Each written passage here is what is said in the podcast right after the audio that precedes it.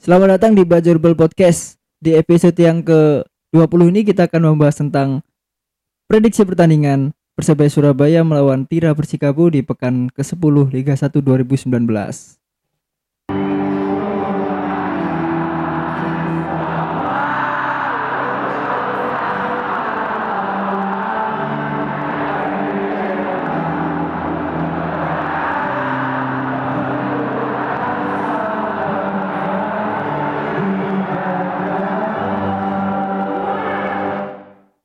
Yo, balik lagi bersama kami Bajulbel Podcast. Yo, bersama saya Bayu Ganta dan saya Ivana Made. Kita nggak ngomong sendirian ini ya, nggak berdua aja ini. Kita kedatangan tamu tetap. Yo, diperkenalkan dulu yang dari dekat dulu.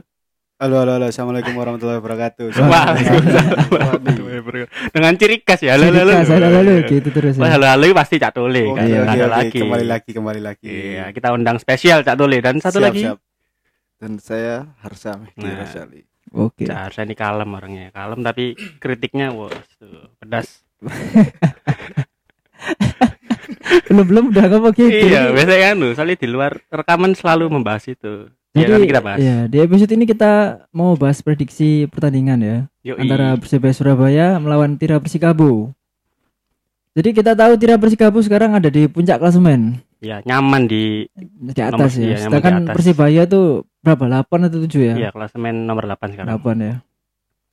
Kemudian ini ya, langsung ke update tim Persebaya. Update tim Persebaya terakhir Ruben Sanadi sudah ikut latihan lagi. Oke. Okay. Kemudian Andri Mulyadi juga terlihat sudah gabung tim utama ya. Iya. Itu aja. Ovan masih di Jakarta kalau nggak salah, masih latihan recovery kayaknya di gym. Itu aja sih. Alom masih belum. Kabarnya Alom masih itu ya. Masih di rumah sakit. Ya, masih di rumah sakit. Mungkin operasi atau perawatan jalan, enggak tahu kita. Itu aja untuk update tim. Ruben bisa kayaknya dimainkan. Kemudian kita langsung aja prediksi line up setelah update tim ya dari Persebaya. Menurut Cak Tole nih, prediksi line up besok melawan TIRA Persikabo gimana? Mungkin semuanya rollover ya, semuanya udah siap main. Mungkin tengahnya bisa dicoba Fandi nomor 27 dan Misbakul diistirahatkan dulu lah. Oke, benar-benar. Kan kemarin juga kita tahu Misbakul juga mainnya underperform lah.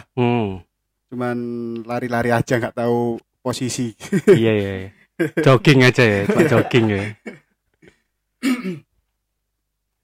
Terus dari kiper dulu, siapa kira-kira prediksi? Kalau kiper mungkin kiper utama ya Miswar Saputra.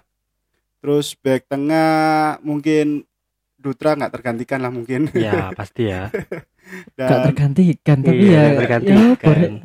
Dan ditemani sama Saifuddin, terus Andri Mulyadi dan kalau ini siapa Novan. Ruben mungkin nggak mau nyoba Ruben mungkin di babak kedua mungkin ya, kan kemarin kedua. Juga nggak main. Berarti mencoba Andri Mulyadi untuk main ya. Siap.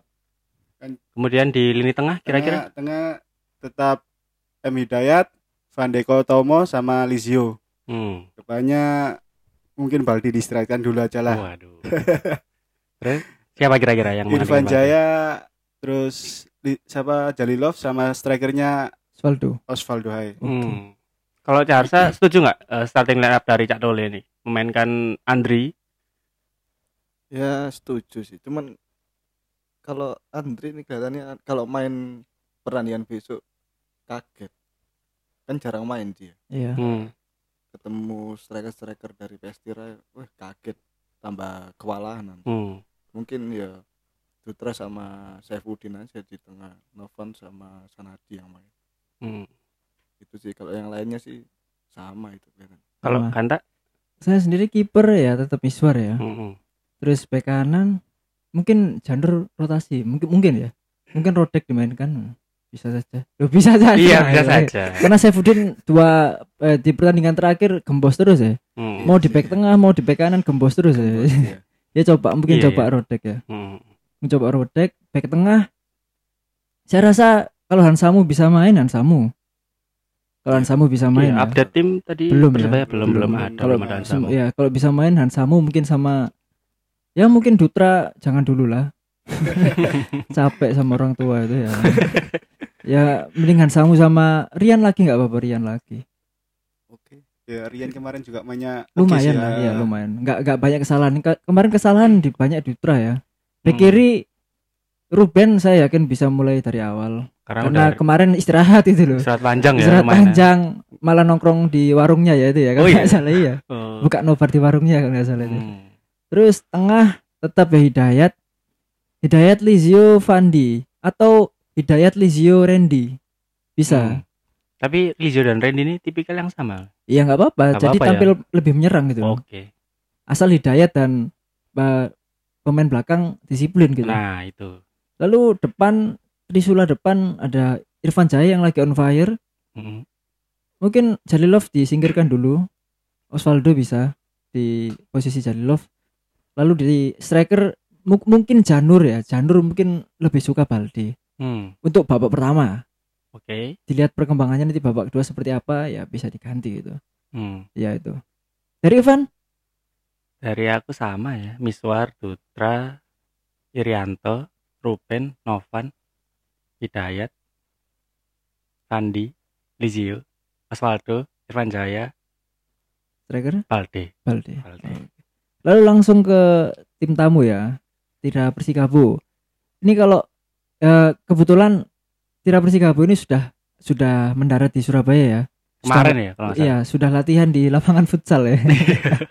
Salah satu lapangan futsal. Mungkin besok baru ngambil training di official training. Tapi kita belum tahu siapa saja pemain yang dibawa karena belum ada update dari tim ofisialnya. Jadi kita mencoba prediksi aja. Kalau dari saya prediksi line up besok kiper itu ya seperti biasanya siapa? Angga. Bek kanan Rifat, lalu bek tengah Andi Setio dan itu pemain ya. Tajikistan itu ya. Kursev itu, lalu bek kiri Abdullah Stalhu, lalu di tengah ada Manahati. Ini. Ya, DM ya.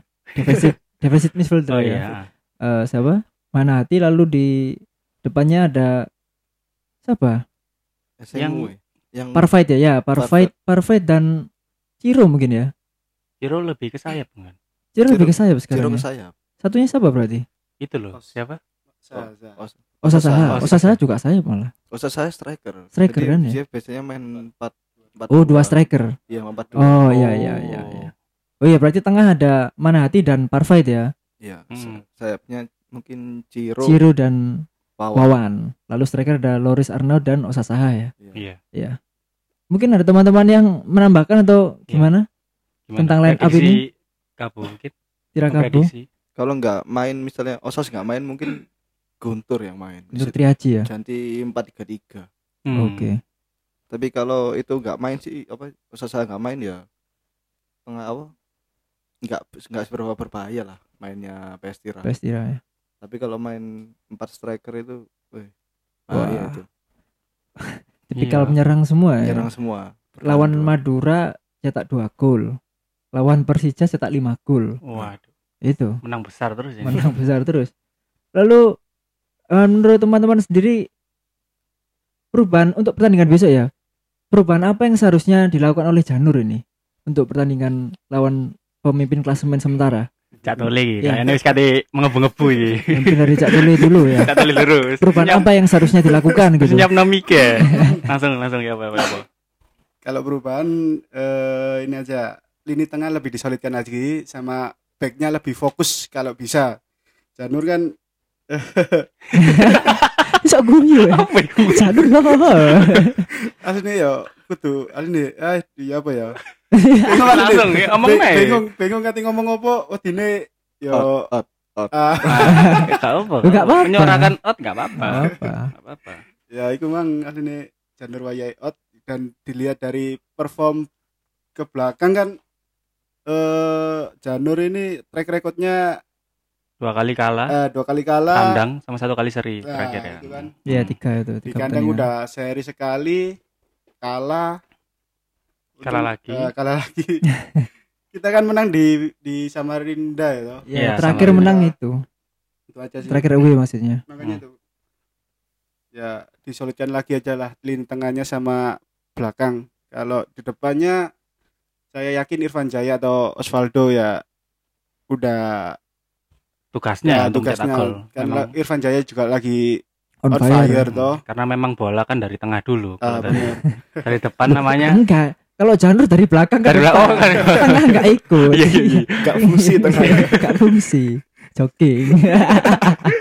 Iya salah. Iya. 2 match terakhir kan lini tengah terlihat ompong banget. Ompong banget, enggak ada pemain sama sekali. Yang terakhir di Makassar udah ya sing main M.Hidayat tok lah. Iya. Tengahnya ya. 6 ya mek tolat oleh Bayu Rono rene. Kalau kita nyebutnya bukan 6 ya. Mari 5 sak gurunge 7. Mari 5 7. Paham pasti. Paham. Kalau Cak Harsa mungkin ada tambahan untuk apa yang harus dilakukan Persebaya? Djanur, tepatnya Djanur ya. Djanur. Ya itu apa ngerubah cara main lah. Jangan main-main bola lob terus aja. Fungsikan tengahnya gitu. Kalau cara mainnya Djanur kan enggak terlalu memberi peran pada lini tengah. Iya. Jadi dari belakang langsung ke depan. Harusnya ke tengah dulu kan bisa. Di situ juga ada sang maestro Lizio kan. Lizio. Kan dribblenya cukup baik. Bisa diduetkan sama Fandi kan, bisa passing-passing pendek, Hidayat baru ke depan. Tapi kalau memang harus ke depan langsung ya harus. Tapi ini cara mainnya Djanur kan dari belakang harus langsung ke depan. Selalu begitu kan. Enggak bisa main passing bawah dulu. Apa enggak tahu pemainnya Persebaya pendek-pendek.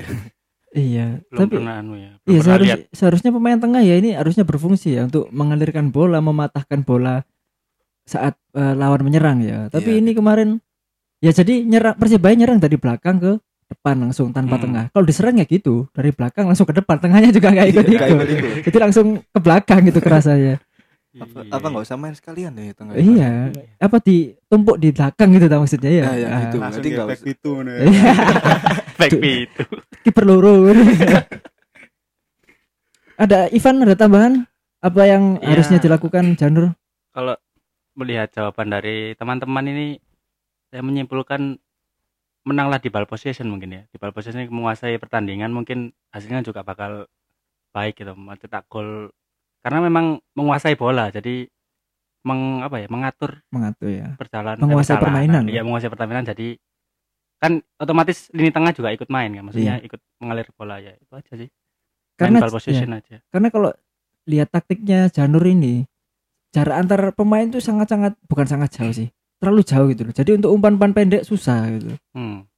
Jadi soalnya taktiknya Djanur seperti itu. Kecuali taktiknya Djanur agak merapat dikit, ya bisa dia umpan-umpanan. Umpan pendek ini karena jaraknya dia kan nyari dia ngumpan di daerah yang kosong kan. Ngumpan lambung daerah yang kosong lalu dikejar oleh pemain kan, seperti itu permainannya Djanur. Makanya itu kalau kehilangan bola ya cepet bobol cepet di counter gitu loh. Counter attack-nya bahaya ini. Iya bahaya, TIRA Persikabo ada Ciro. Wah itu kan. Iya bahaya ya. Kemudian ini ya Coach RD taktiknya sejauh ini membuat TIRA Persikabo tak terkalahkan ya, unbeaten ya. Gimana komentarnya ini akan menghadapi Persebaya besok yang notabene masih peringkat 8. Gimana nih teman-teman ini komentarnya? Kalau taktik dari strategi RD sebenarnya bukan tipenya hampir sama kayak Djanur sebenarnya. Iya. Kalau dilihat-lihat dia sukanya langsung bola ke depan. Itu bisa dilihat dari skema permainannya. Formasinya RD ya. Jadi menaruh 2 gelandang bertahan di situ. 2 gelandang bertahan tanpa gelandang serang. Akhirnya yaitu bola ke depan. Cuman bagusnya di TIRA Persikabo ini pemainnya kan ada Ciro, ada Arnaud, ada Ovan. Iya, benar. Dan ada strategi si Osas Saha ini bola-bola atas pasti bisa lah. Bisa dimenangkan. Meskipun dengan sepertinya Ciro ini yang membuat permainan berbeda ya sepertinya ya. Pembeda Ciro ini. Ya. Untuk skema mungkin sama ya sama kayak Coach Djanur ya. Cuma Ciro ini punya ciri khas untuk merubah skema permainan dari TIRA Persikabo mungkin. Ya nyawanya di situ. Di Ciro sebenarnya. Di Ciro. Kalau Parfite itu pemata serangan sama kayak Manahati. Cuman passing-passingnya memang bagus juga ya. Parfite itu ya. Parfite. Kalau Cak Tole gimana? Komentarnya sama Cak Arsa atau beda ini? Guyang-guyang. Ya, kalau komentarnya sama sih sebenarnya. Kan kita lihat tahu Ciro lagi on fire juga. Kemarin cetak gol, terus sama asis juga toh, sama musuh Persija juga kemarin. Iya. Yeah. Strikernya Arnold juga. Iya. Yeah, Loris Arnaud. Bola atas dia nguasai, bola bawah juga oke. Jadi ya perlu diwaspadai lah buat back-backnya Persebaya. Kan kita tahu Arnold juga speed dapat, body juga dapat. Ya harus di tempel ketat lah. Ojo sampai kelolosan kayak wingi. Iya. Oke. Kemarin kan juga gol di Makassar kedua kan jaga. Itu kan udah lepas ya. Cuma telok-telokan tok. Telok-telokan tok. Kemudian langsung ke head to head kedua tim ya, Persebaya melawan TIRA Persikabo. 5 pertandingan terakhir yaitu Piala Presiden 2018 satu sama Persebaya lawan TIRA Persikabo. Kemudian di Liga 1 putaran pertama 2018 menang 1-4 TIRA Persikabo 1 Persebaya 4. Kemudian Da Silva. Kemudian ini Liga 1 putaran 2 di GPT kita kalah 0-2 dari TIRA Persikabo. Itu coachnya ya? Coach Rudy itu. Bukan. Udah Djanur. Sorry. TIRA ya. Waktu itu masih PSTNI ya. PSTNI ditukangnya oleh Coach Rudy. Kemudian di Piala Presiden TIRA Persikabo lawan Persebaya sama kuat 0-0.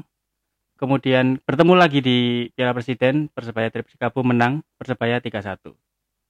Gimana nih komentarnya Cak Toli dan Cak Arsa melihat head to head ini? Berarti Persebaya menang 2 kali ya? 5 pertandingan terakhir 2 kali. TIRA Persikabo cuma 1. Sisanya imbang semua dah. Tapi di kandang Surabaya gitu. Nah, menangnya di kandang Persebaya. Dan belum sekompak sekarang ya. Iya. Beda lagi. Kayaknya pramusim ini TIRA Persikabo enggak mau mengeluarkan nunjukkan. Kalau ngoyoh ngono lho. Pramusim opo sih kan gitu mikirnya. Iya, pada skema ini kan kewocong kewocong nang liga malah. Iya, janderin malah kewocong kabeh. Iya ya, TIRA Persikabo mainnya yo biasa, standar lah. Oke, tapi biasa. Iya, biasa. Ternyata di liga sangar. Moncer, Pak. Iya. Harus perlu diwaspadai ya ini. Iya. Semua klub harus diwaspadai semua sih sebenarnya kalau mau nggak mau kehilangan poin di kandang. Kan kita tahu Persebaya udah kehilangan berapa poin di kandang. Kalau lihat dari head to head ini yakin nggak kira-kira Persebaya bakal menang? Harusnya bisa menang. Kan ini juga kandang kita. Main hari Minggu, toh supporter juga banyak pasti, yang datang. Iya, pasti datang. Ya, hari libur ya. Hari libur main malam juga. Malam ya. Harusnya juga meraih hasil penuh lah. Kalau Cak Arsa gimana melihat 5 pertandingan terakhir Persebaya lawan TIRA Persikabo? Kalau menang ya semoga menang. Semoga menang ya, melihat head to headnya ini ya. Iya, karena kita memang unggul dalam head to head, tapi nggak tahu nanti di lapangan gimana.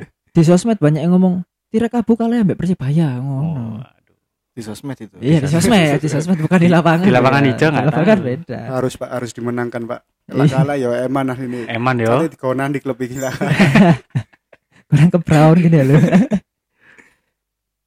Karena ini Persikabo ini di 5 pertandingan terakhir ya tadi unbeaten ya, di Liga 1 belum pernah kalah, dan 5 pertandingan terakhir 3 kali menang, 2 kali draw. Sedangkan Persibaya itu 5 pertandingan terakhir 2 kali kalah, 1 draw dan 2 kali menang. Sangat-sangat berbalik gitu. Iya. Masalahnya itu sebenarnya sih. Ini TIRA Persikabo belum pernah kalah. Seri pun mereka pasti cetak gol. Gitu. Mungkin ada tambahan terkait 5 pertandingan terakhir Persikabo atau Persebaya? Dua-duanya. Persikabo sangar ya sih, komentar sangar aja. Ini udah berapa pertandingan ya? 9 ya. 9 ya. Iya, 9. 9 pertandingan tanpa kalah itu sangar loh itu. Iya, sangar hitungannya. Karena tim yang diunggulkan seperti Madura, Bali ternyata ya sudah kalah. Dan TIRA Persikabo kan belum. Ibaratnya enggak diunggulkan di papan atas. Underdog ya. Iya, ternyata memuncaki klasemen sementara ini perlu diwaspadai semua, Pak. Nah, karena Liga 1 ini tidak bisa ditebak ya. Sangar Liga 1 itu. Barangkali putaran kedua Bayangkara sing apik. Bisa aja itu. Bisa saja itu. Lalu ke klasemen ya, klasemen saya sebutkan tadi TIRA Persikabo di klasemen pemuncak klasemen dengan 19 poin. Menang 5 kali, draw 4 kali, kalah 0. Persebaya main 9 kali, menang 3 kali, draw 3 kali, kalah 3 kali. 3 kali semua ini, ada apa ini? Apa janjian atau apa ini? Skema yang ngono panjenengan. Iya.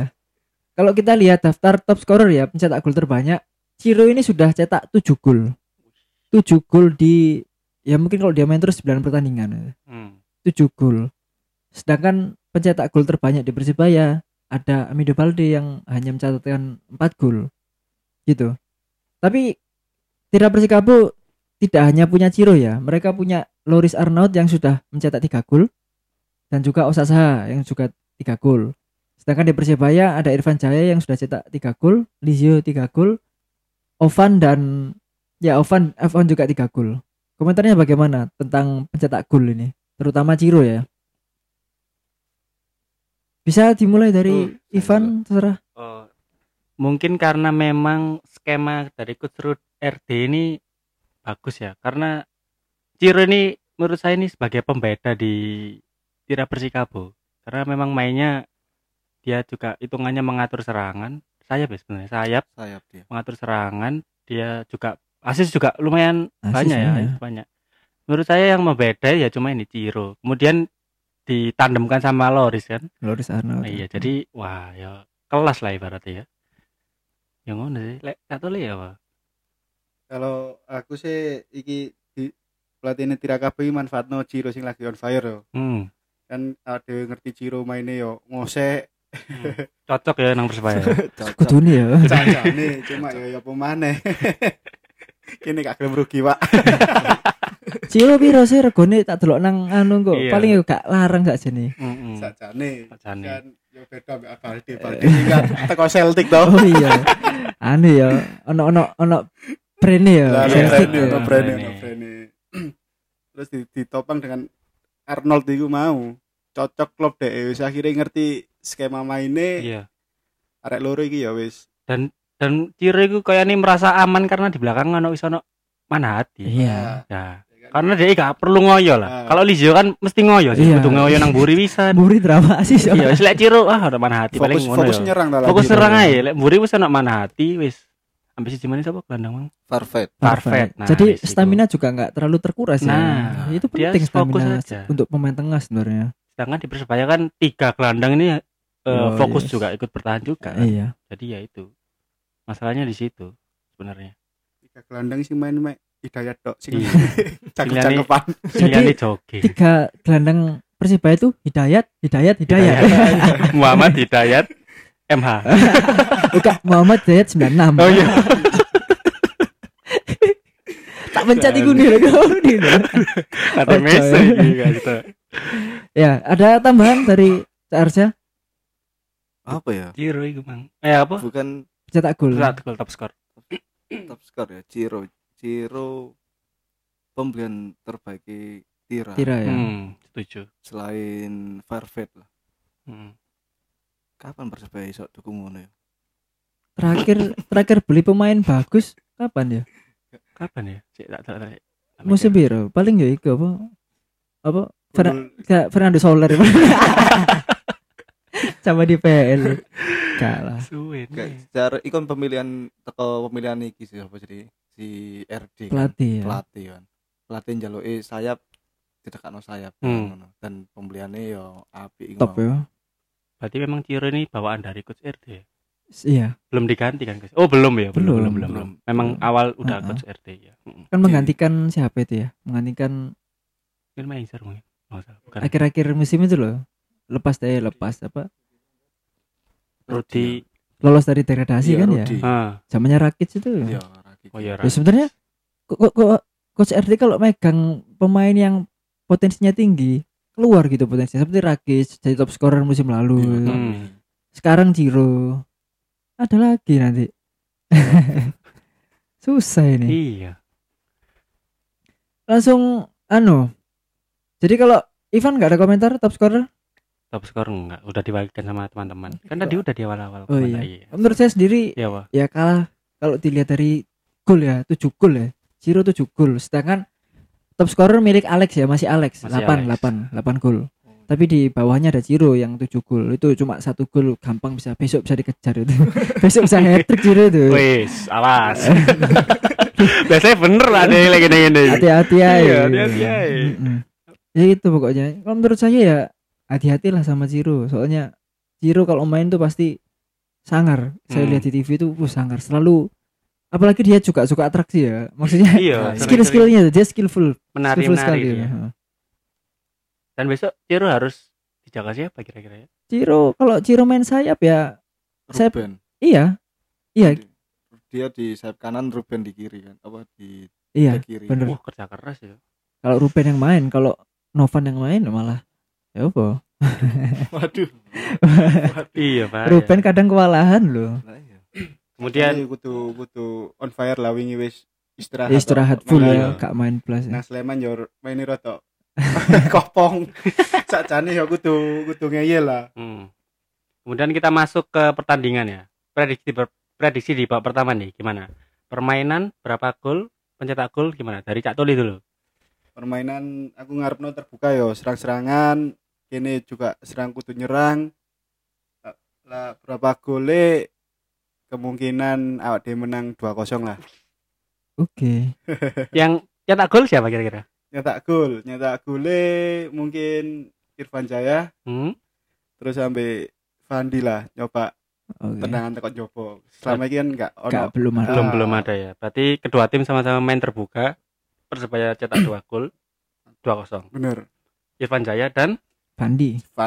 Untuk Arsa siapa? Siapa? Kira-kira bagaimana? Permainannya dulu ya. Ini babak pertama ya. Permainan sih semoga terbuka tuh. Persebaya berani bawa bola. Bisa si bunuh Parfite lah. Matiin Parfite sama Manahati. Tapi kalau dari serangan kelihatannya Irfan Jaya bisa cetak 2 gol besok. Sedang on fire soalnya lawannya Abdul Lestalu itu sebenarnya juga kurang sih menurut gue. Kurang bagus. Kalau lawan Irfan Jaya, menang Irfan Jaya besok itu 2 gol gak pernah Irfan Jaya. Berarti sama ya, permainan terbuka 2-0 juga Irfan Jaya semua. Kalau Kanta ini babak pertama tak kabeh? Babak pertama sih ya. Aku nulis lali Babak pertama Persebaya bisa menang 1-0 ya. Cari gol cepat lah. Karena itu untuk antisipasi kebobolan lagi soalnya. Ya, gol cepat 1-0 dicetak oleh Osvaldo kalau main. Oke. Oh ya, Cak Tole sama Cak Arsa ini tadi 2 gol ini menit beberapa kira-kira? Langsung aja. Kalau aku laisok kudu gol cepet lah. Menit-menit 10, menit 15 wis kudu iso njebuk 1 gol. Disane nggih. Nggih ngapunten. Menit-menit 28 atau 30 harus udah dapat gol lagi lah. Kalau Carsa? Ya menit awal. 20 menit awal. Dengan 20 menit awal bisa 2 gol. Prediksi teman-teman kan cetak gol 2, cetak gol 1 ya dari Kanta. Coach Djanur kira-kira apa yang disampaikan pas break kira-kira? Apakah bertahan atau tetap menyerang? Gimana menurut Cak Tole? Kudune lah dari pelatih-pelatih nang barat Ferguson kan, pertahanan terbaik itu menyerang ya. Oke, siap. Tadi kok ojo bertahan tok ae, atiku disok nyerang, iso bertahan pisan. Dan tetap kudu fokus nang pertandingan iku.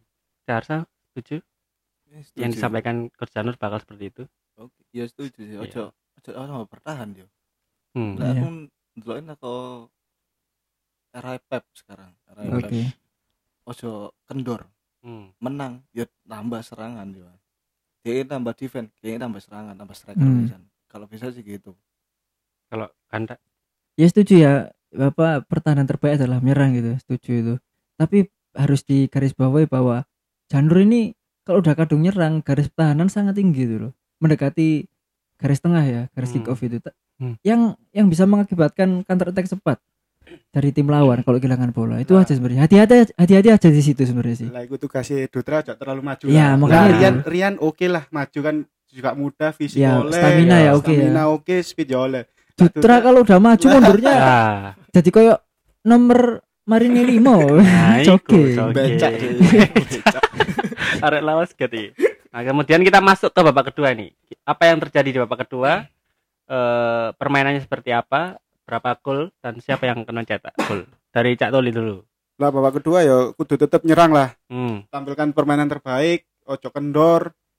Ya wis permain bal-balan iki lah hiburan lah sajane. Ya ojo sampai ngecewakno publik ya. Publik supporter ya, terutama supporter. Terutama bonek lah. Kudu tetap menyerang, tampilkan permainan yang terbaik. Lah iso nambah gol maneh lah. Berapa kira-kira kalau nambah gol? Nambah gol satu aja cukup. Berarti 3-0. Tira enggak cetak sama sekali. Ojo 3-0 ae. Siapa yang cetak gol satu? Tambahan tadi ya. Osvaldo lah enggak Baldé. Osvaldo enggak Baldé. Yo bos. Loro karunya bareng. Menit keberapa? Menit 80-an lah. Oh, 80 ya. Wis Tira wis capek. Langsung serang balik. Kalau Carsa sendiri gimana? Bapak ketua apa yang terjadi? Katanya bapak kedua ya. Bapak kedua. Tambah Osvaldo lah. Bapak kedua kelihatannya 1-2. 1-2? Jadi kuali. Iya, Persebaya nambah 1, PS Tira nambah 2 gol. Jadi skornya 3-2. Oh iya. 3-2 kan. Cuman yang nyetak gol katanya Irfan Jaya katanya. Wih, bisa. Ini biasanya cara bener loh. Saya lawannya ini tes taluhu. Gampang sumpah, gampang. Lokal-lokal kan feelingnya ono ya. Maksudnya lokalan rek wis kaopo lah bapak Melayu. Tapi lah ndelok permainane wingi Baldé mlebu, Irfan Jaya mek crossing tok, Pak. Enggak gelem nusuk. Iya, karena kan memang tugasnya kalau Baldé ada dia paling enggak crossing. Kan asline kan tugas Irfan Jaya kan kudune nusuk kayak Liga 2 kemarin kan dia sering kan mainnya nusuk ngono to. Dadi iso enak ini. Berarti Irfan Jaya hat-trick. Menit berapa gole? Gole menit 60-an. Kalau Tira siapa yang cetak gol kira-kira? Katanya Tira ini Ciro sama siapa ini? Parfite kan. Arnaud mati katanya besok. Oke. Menit keberapa itu? Ciro sama Parfite. 80-an karena fokus Persebaya. Mungkin 50 itu awal. Oh, awal. Malah kebobolan dulu ya. Iya, awal. Lalu ada cetak gol di menit akhir. Kelangan Persebaya biasanya di situ kan. Iya, di menit akhir ya. Iya, menit akhir dan menit awal babak kedua itu. Persebaya. Kalau Ganda di babak pertama tadi saya bilang 1-0 menang Persebaya. Iya. Di babak kedua ada drama ya. Maksudnya drama itu Persebaya kebobolan seperti biasa lah. 1-1 Tira Kabu ya Ciro cetak gol. Tapi akhirnya Persebaya bisa cetak gol lagi. Menang. Skor 2-1. Tadi skor Osvaldo. Irfan Jaya. Satu lagi Irfan Jaya bisa. Berarti 2-1 ya untuk Persebaya. Iya. Oke. Tapi dengan catatan ini ya, menang dengan catatan. Catatan apa? Ya entah lihat besok gimana. Oke. Besok lihat gimana, kita enggak tahu. Oke. Iya. Ivan sendiri gimana? Kalau prediksi ya. Saya tamerem dulu. 3-1 Persebaya. Waduh. Pencetak gol Irfan Jaya hat-trick. Melu Carsa. Soalnya aku lihat podoi mesti ini ya. Terjadi. Nanti Irfan Jaya cetak 6 gol. Enggak. Itu walu gol. Hat-trick berarti ya? Ya, lebih dari 2 gol lah menangnya. Soalnya kalau dilihat Persebaya tanpa cetak gol gak mungkin. Tira Kabu gak cetak gol ya gak mungkin. Aku pikir ngono. Gak mungkin gak cetak gol Tira Kabu. Dan kayaknya kedua tim nggak mau menunggu ya, langsung get-getan buka itu, langsung get-getan aja. Jadi nanti pertandingan seperti lawan itu Persib nanti kelihatannya. Saling terbuka. Beda sama lawan Barito kan tertutup itu. Tertutup sampai ya tertutup hujan ya. Tertutup seri. Iya. Langsung ke ini katakanlah misalkan ya jangan sampai lah. Kita harap Persebaya besok menang, kita prediksi besok Persebaya menang. Tapi katakanlah ya misalkan saja Persebaya menang ya. Tapi memang ada perubahan gaya permainan dari Djanur. Dengan catatan Djanur ini belajar dari pertandingan sebelumnya. Dia mengubah sesuatu, mengubah formasi, mengubah mungkin rotasi pemain. Gimana komentarnya? Menang tapi ada perubahan. Lah, aku pribadi ya. Menang kalah Djanur out. Oke. Meskipun ada perubahan ya. Sajane kan kalau ngomong perubahan kan di awal kan ada pramusim. Iya. Sajane Djanur iku kudu iso optimalno pramusim. Ya. Koyai Liga ya wis iku. Siap, udah ada itu udah, kompetisi udah, kan. Udah ada pakemnya, udah ada formasi yang pas dan ojo golek-golek maneh. Nah, selama ini kan pramusim digawe pakem sing pas tapi liga golek-golek kado sing pas kan ya gak masuk to. Dan yang perlu diotkan juga Hadi, tadi kiper. Nah, itu kita suarakan beberapa episode lalu sebenarnya. Iya, iya, sudah. Atau sama. Dirotasi Hadi kiper, Miswar pelatih. Lah. Boleh coba itu. Boleh. Striker ke Djanur. Ke Djanur tengah, Pak. Tengah. Dari Carsa ada tambahan? Apa ya, Di? Kalau misalkan menang. Tapi dengan permainan yang berbeda gitu. Ya kalau menang kalah ya saya setuju sama Cak Toledo. Oh, tetap ya. Iya. Kalau dia ngerubah ya benar itu harusnya waktu awal-awal itu. Tapi kalau dia memang berani ngerubah formasi yang 4-3-3 jadi 3-4-3 itu. Sebenarnya 3-4-3 kurang cocok. Cocoknya 4-3 tetap 4-3 atau mau kalau mau formasi baru 4-4-2 itu mungkin dicoba. Iya, bisa dicoba.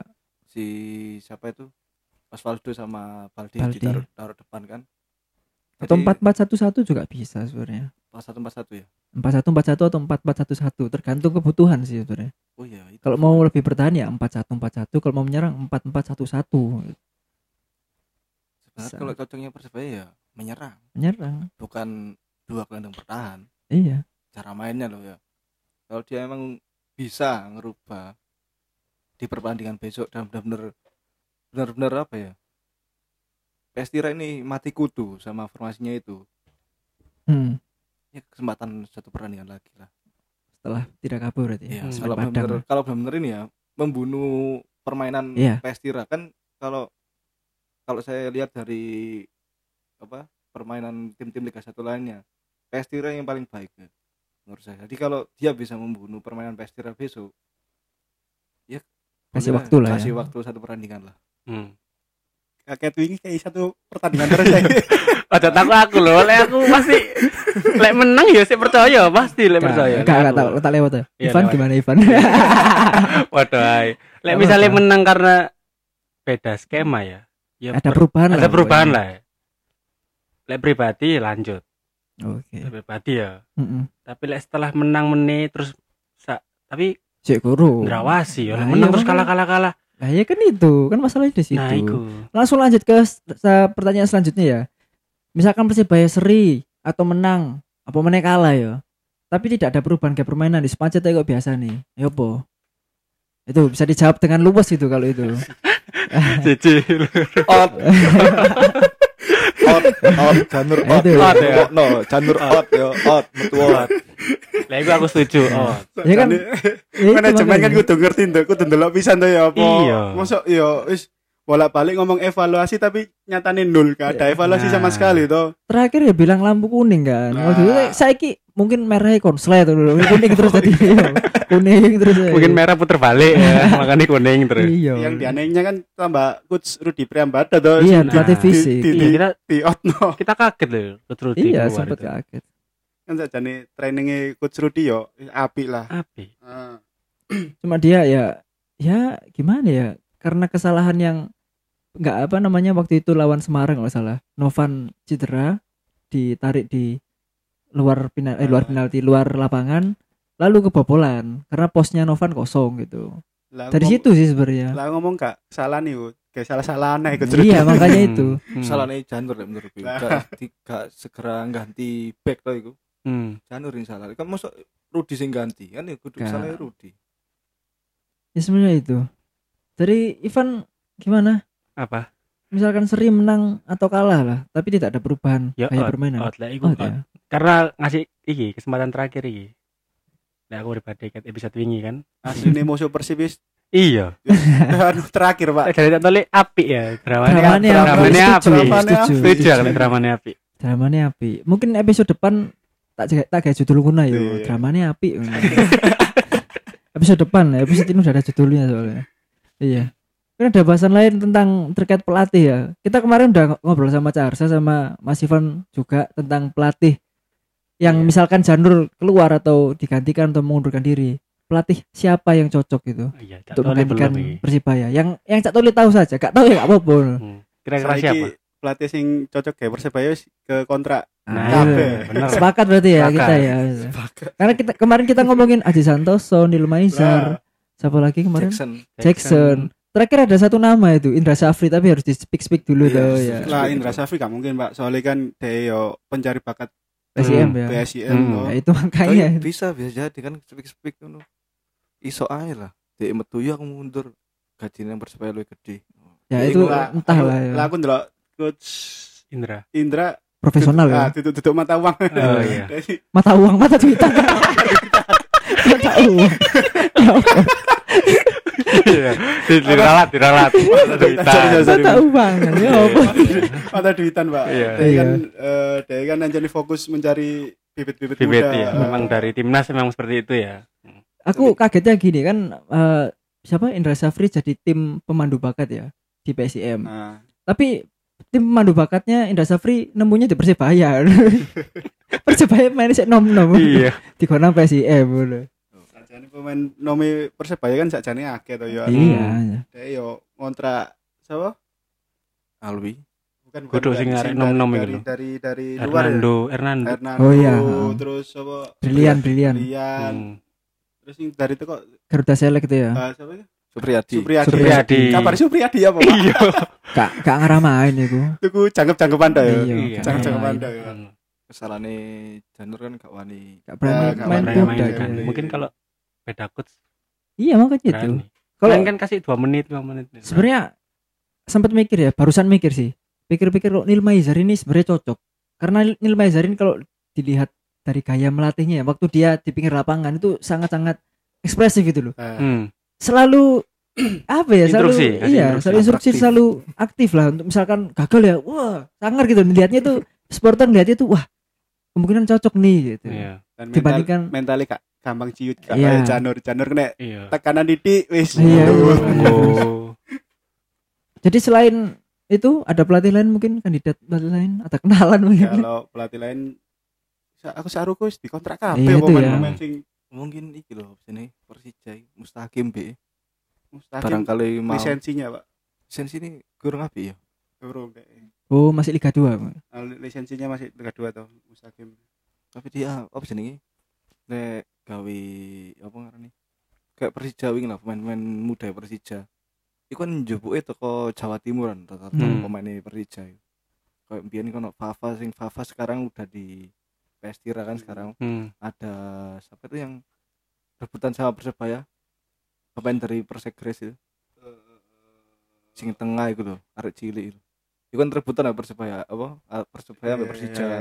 Oh. Akhirnya milih apa? Milih Persija. Oh, milih Persija. Oh. Persija ke Liga 1. Dibawa Mustaqim toh ya. Iya. Persebaya waktu itu Liga 2 waktu itu. Terus ada siapa ya? Yang baru ini sayapnya Persija lupa aku namanya. Itu efek Mustaqim. Pemain apa? Pemilihan pemain ini bagus selaluan. Mustaqim. Dan pemain muda. Asli ya coba pelatih ini Semarang sing teko Italia. Anisio itu kan ya. Kan iya. Waktu itu soalnya awal musim ya, awal-awal 2 pertandingan awal, Anisio itu sempat terlihat di Jakarta. Kabarnya mau dikontrak Persija, tapi ternyata Persija udah kontrak itu asistennya Luis Mia waktu itu. Waktu itu kabarnya juga ke Persebaya, tapi Persebaya itu dramanya bagus. Nah. Mungkin mulai kampung nang Itali gitu. Iya mungkin. Atau ngajar sih kan katanya dosen ya. Katanya teman-teman dari supporter PSM Anisio juga dosen katanya. Mungkin ambek nyambing dosen ngajar sih ya. Ambek ngeteni telepon tekan Chandra. Oh iya. Bisa jadi. Iya. Ya mungkin yang nganggur yang kita tahu itu ya. Anisio dia. Anisio. Sama saya punya nama, satu nama Divaldo Alves. Iku ya apik, Pak. IPL tuh itu. Kalau mau kontak lagi. Sajane yo kan ngerti kayak main di Persebaya ya. Iya, bener. Iya, itu yo wani pemain muda kan ya. Iya. Dilihat waktu main di IPL main muda semua. Randy, Ferry Ariawan, Andi. Oke, Gian. Ya bener. Kono sekerungan Nur Djanur. Betul. Iya. Chandra, Divaldo Chandra. Nah, oke WE iku. Mungkin gak punya nomor telepon nih. Mungkin lali. Atau emang sengaja lali bro. Ngelali Pak. Jadi kan ngono sengaja lali.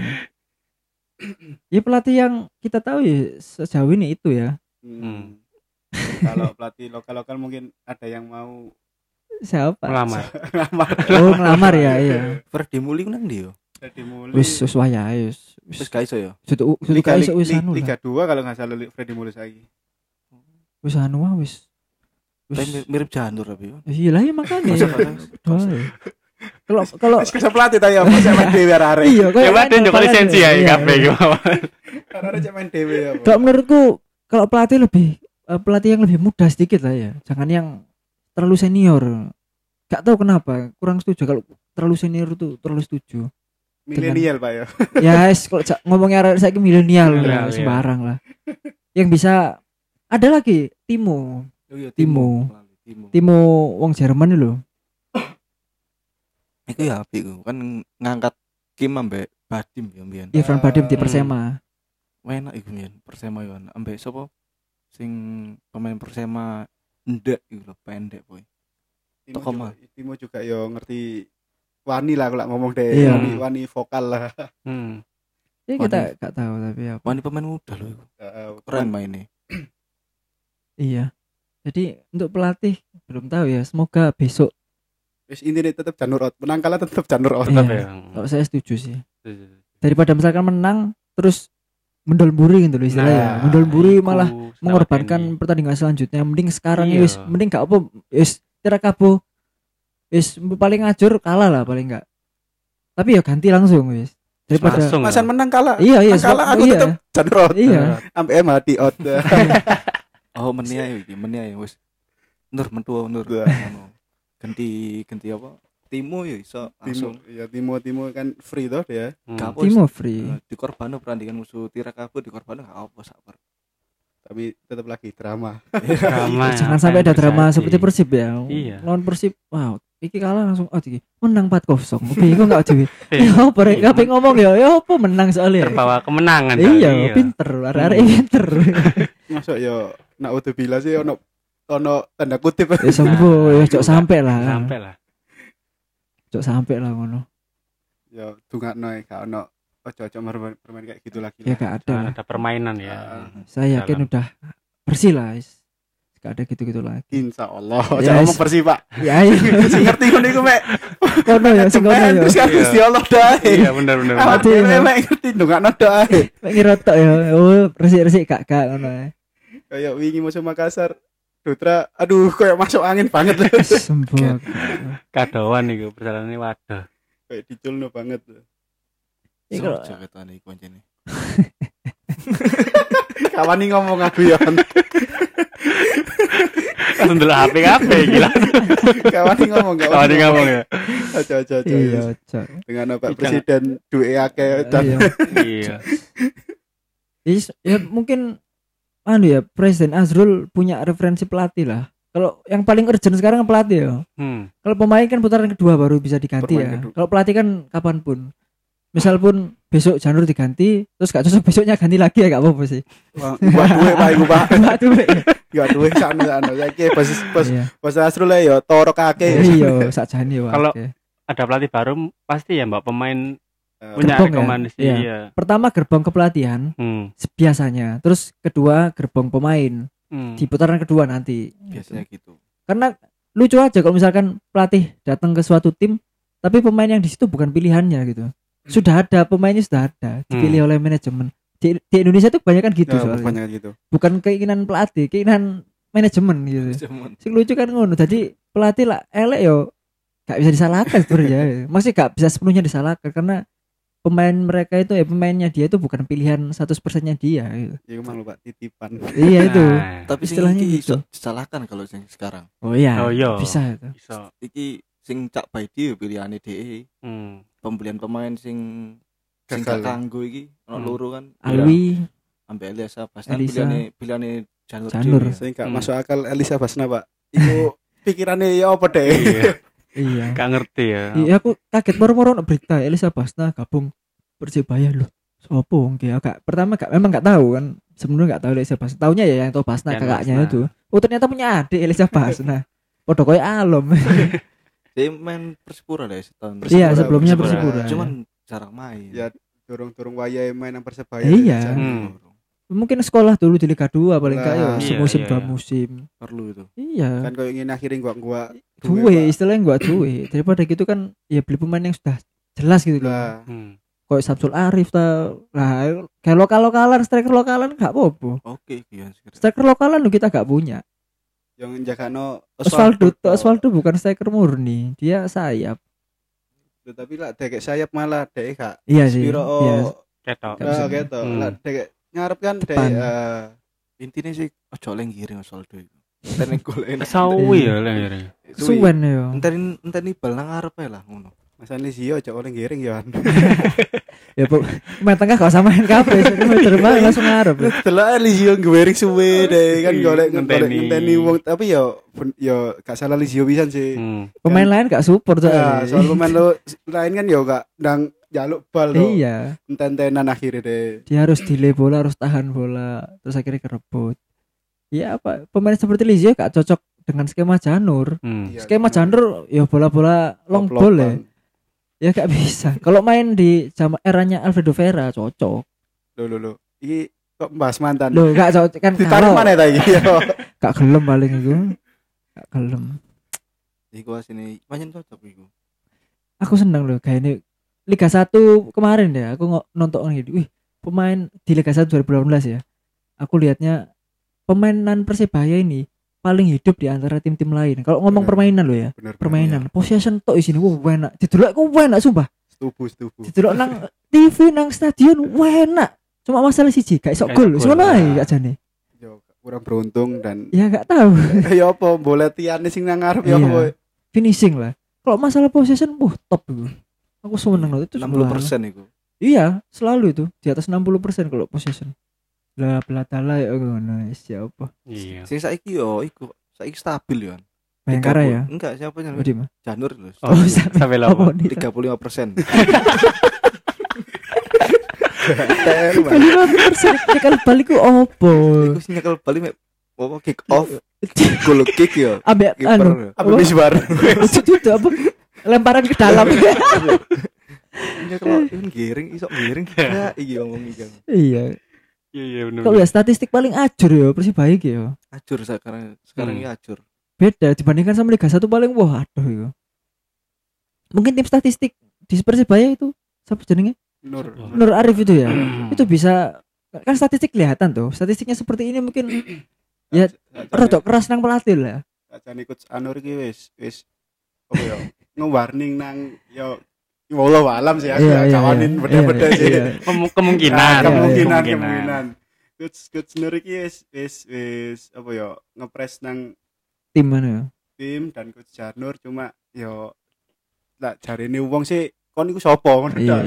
Berarti koyo Rudy Eka ceritane itu. Lah jarene ngono lho jarene ya tidak aru. Berasumsi ya. Tebak-tebak aja. Ya kalau misalkan seperti itu ya berarti kan auranya udah gak sehat gitu loh. Kalau misalkan seperti itu loh ya. Sedang tidak baik-baik saja. Gak boleh seperti itu sebenarnya. Tapi ya gimana mereka cuma dianggapnya bawahannya pelatih ya. Ya gak bisa apa-apa. Mereka juga tanda kutip butuh kerja tuh gitu.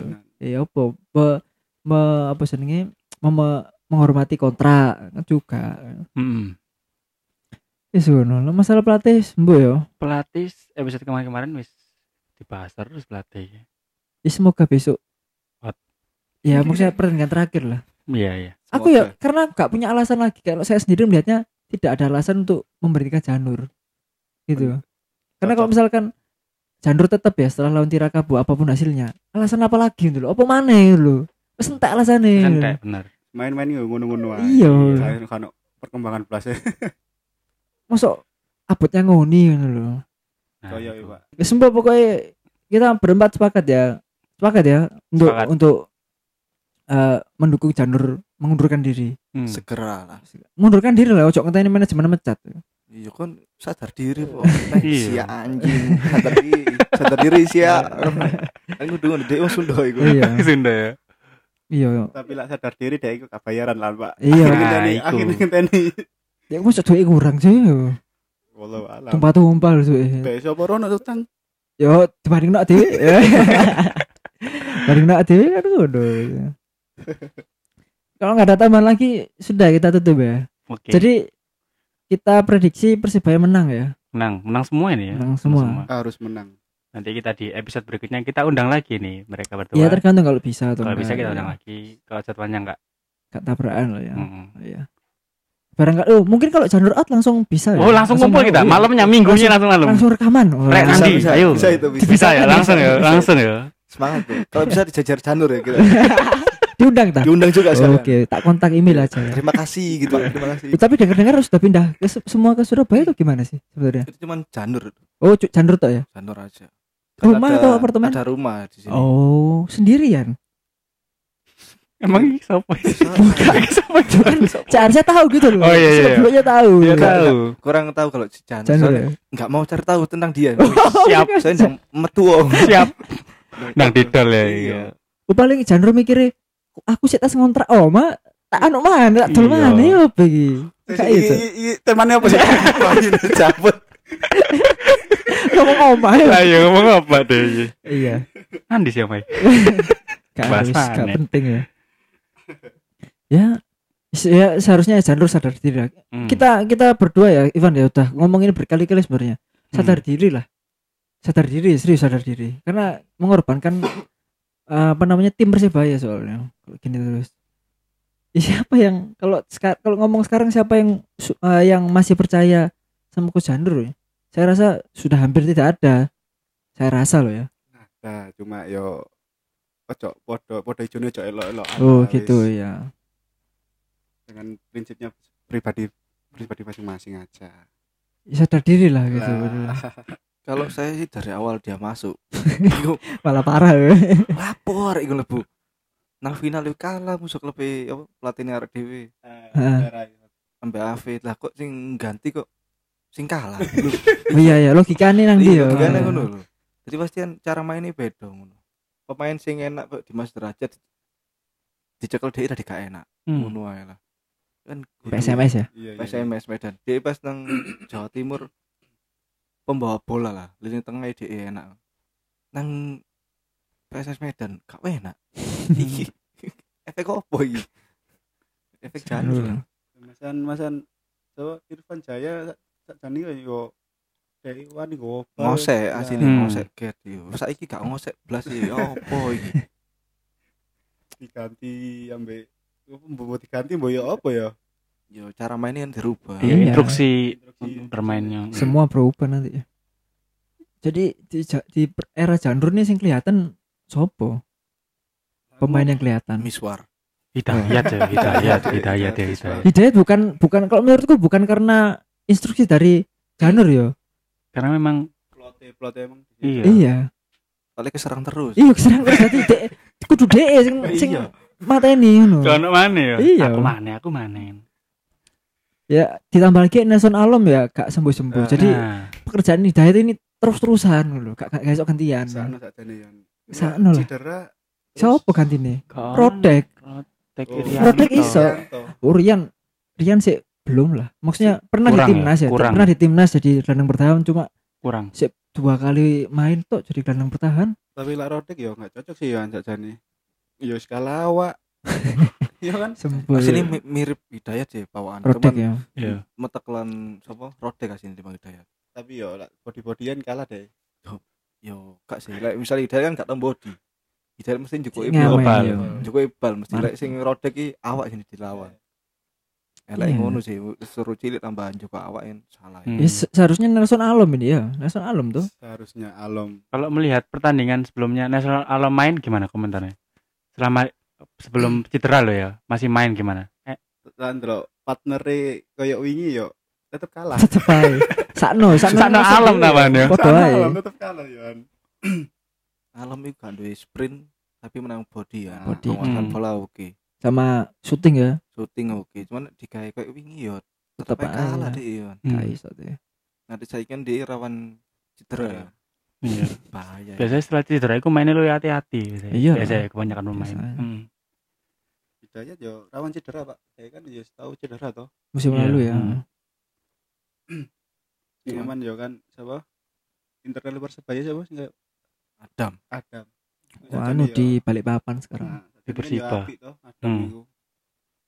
akhirnya ini kan gak ada pelapisnya mana ya. Kapok wis, mesti kapok kayak Djanur. Tapi juga yo pelapisnya wis entek. Lagi cedera. Adam iku biyen final main yo, line up utama yo. Iya, final lawan PSMS yo. Wani lho Afi. Karena pelatihnya Alfredo Vera gitu.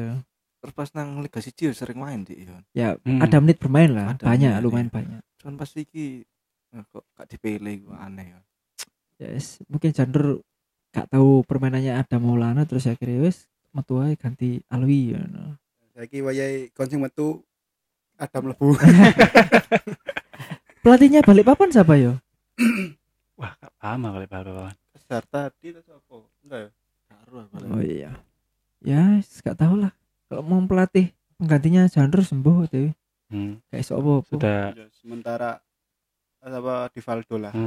Divaldo dan Timo mungkin. Timo ya? Oke lah. Timo mumpung sih nganggur kan. Ya iku lho. Dicoba di speak. Oke, cocok yo gawe Persebaya sing cilik-cilik. Cocok sih. Tadi esok Jawan ya. Iso. Lebih kena lah ngomong Jawan lebih kena istilahnya. Ambek ngomong sing arek Surabaya lho ya. Lebih kena misal ngomong ambek Rian. Kok niku lak ngene lah. Bisa dua bahasa lah. Nah iya, bahasa Inggris iso dhek. Ambek Lizio, Baldé, lah iso. Lah Djanur mungkin bisa ya, tapi ya kita gak tahu. Kalau mungkin Timo yang saya tahu fasih gitu loh. Fasih. Itu. Dan juga Timo lah asal teko Argentina enggak? Bukan, Jerman. Timo Jerman. Itu. Gak ada tambahan lagi, saya tutup ya. Kita tutup aja ya. Cukup. Basa-basinya di akhir cukup ya. Kayak ujung-ujung soalnya ono ae wasan ya. Semoga pesennya sih pesennya sih tapi menengah ya. Iya. Apa yang harus diomongkan? Evaluasi ini cuma ngomong tok. Bos Asrul yo lah iso mudun langsung lah. Kalau nang lapangan opo sing salah ayo dibenerno bareng-bareng. Ayo mlaku bareng-bareng, ngomongno bareng, ya apa enake ben Persebaya iki luwe jaya maneh lah. Iya, amin. Pesan lagi? Djanur out. Episode wingi. Djanur out. Ivan enggak ada pesan ya, saya lihat ya. Saya juga enggak ada pesan, sudah disampaikan sama Cak Toledo. Sudah mewakilkan ya mereka berdua. Yang penting yang terbaik buat Persebaya lah pokoknya ya. Yang penting Djanur out dan M.Hidayat out. Iya, wis. Wis dilereno atau buat temenan ya apa kan? Kamu pemalaenda ya. Ya sudah, terima kasih untuk para pendengar telah mendengarkan episode ini. Kita pamit dulu, sampai jumpa di episode selanjutnya. Saya Bayu Ganta, saya Ivan Amadi, saya Tole, saya Harsa. Tetap support lokal football. Salam satu nyali. Wali. Assalamualaikum warahmatullahi wabarakatuh. Waalaikumsalam.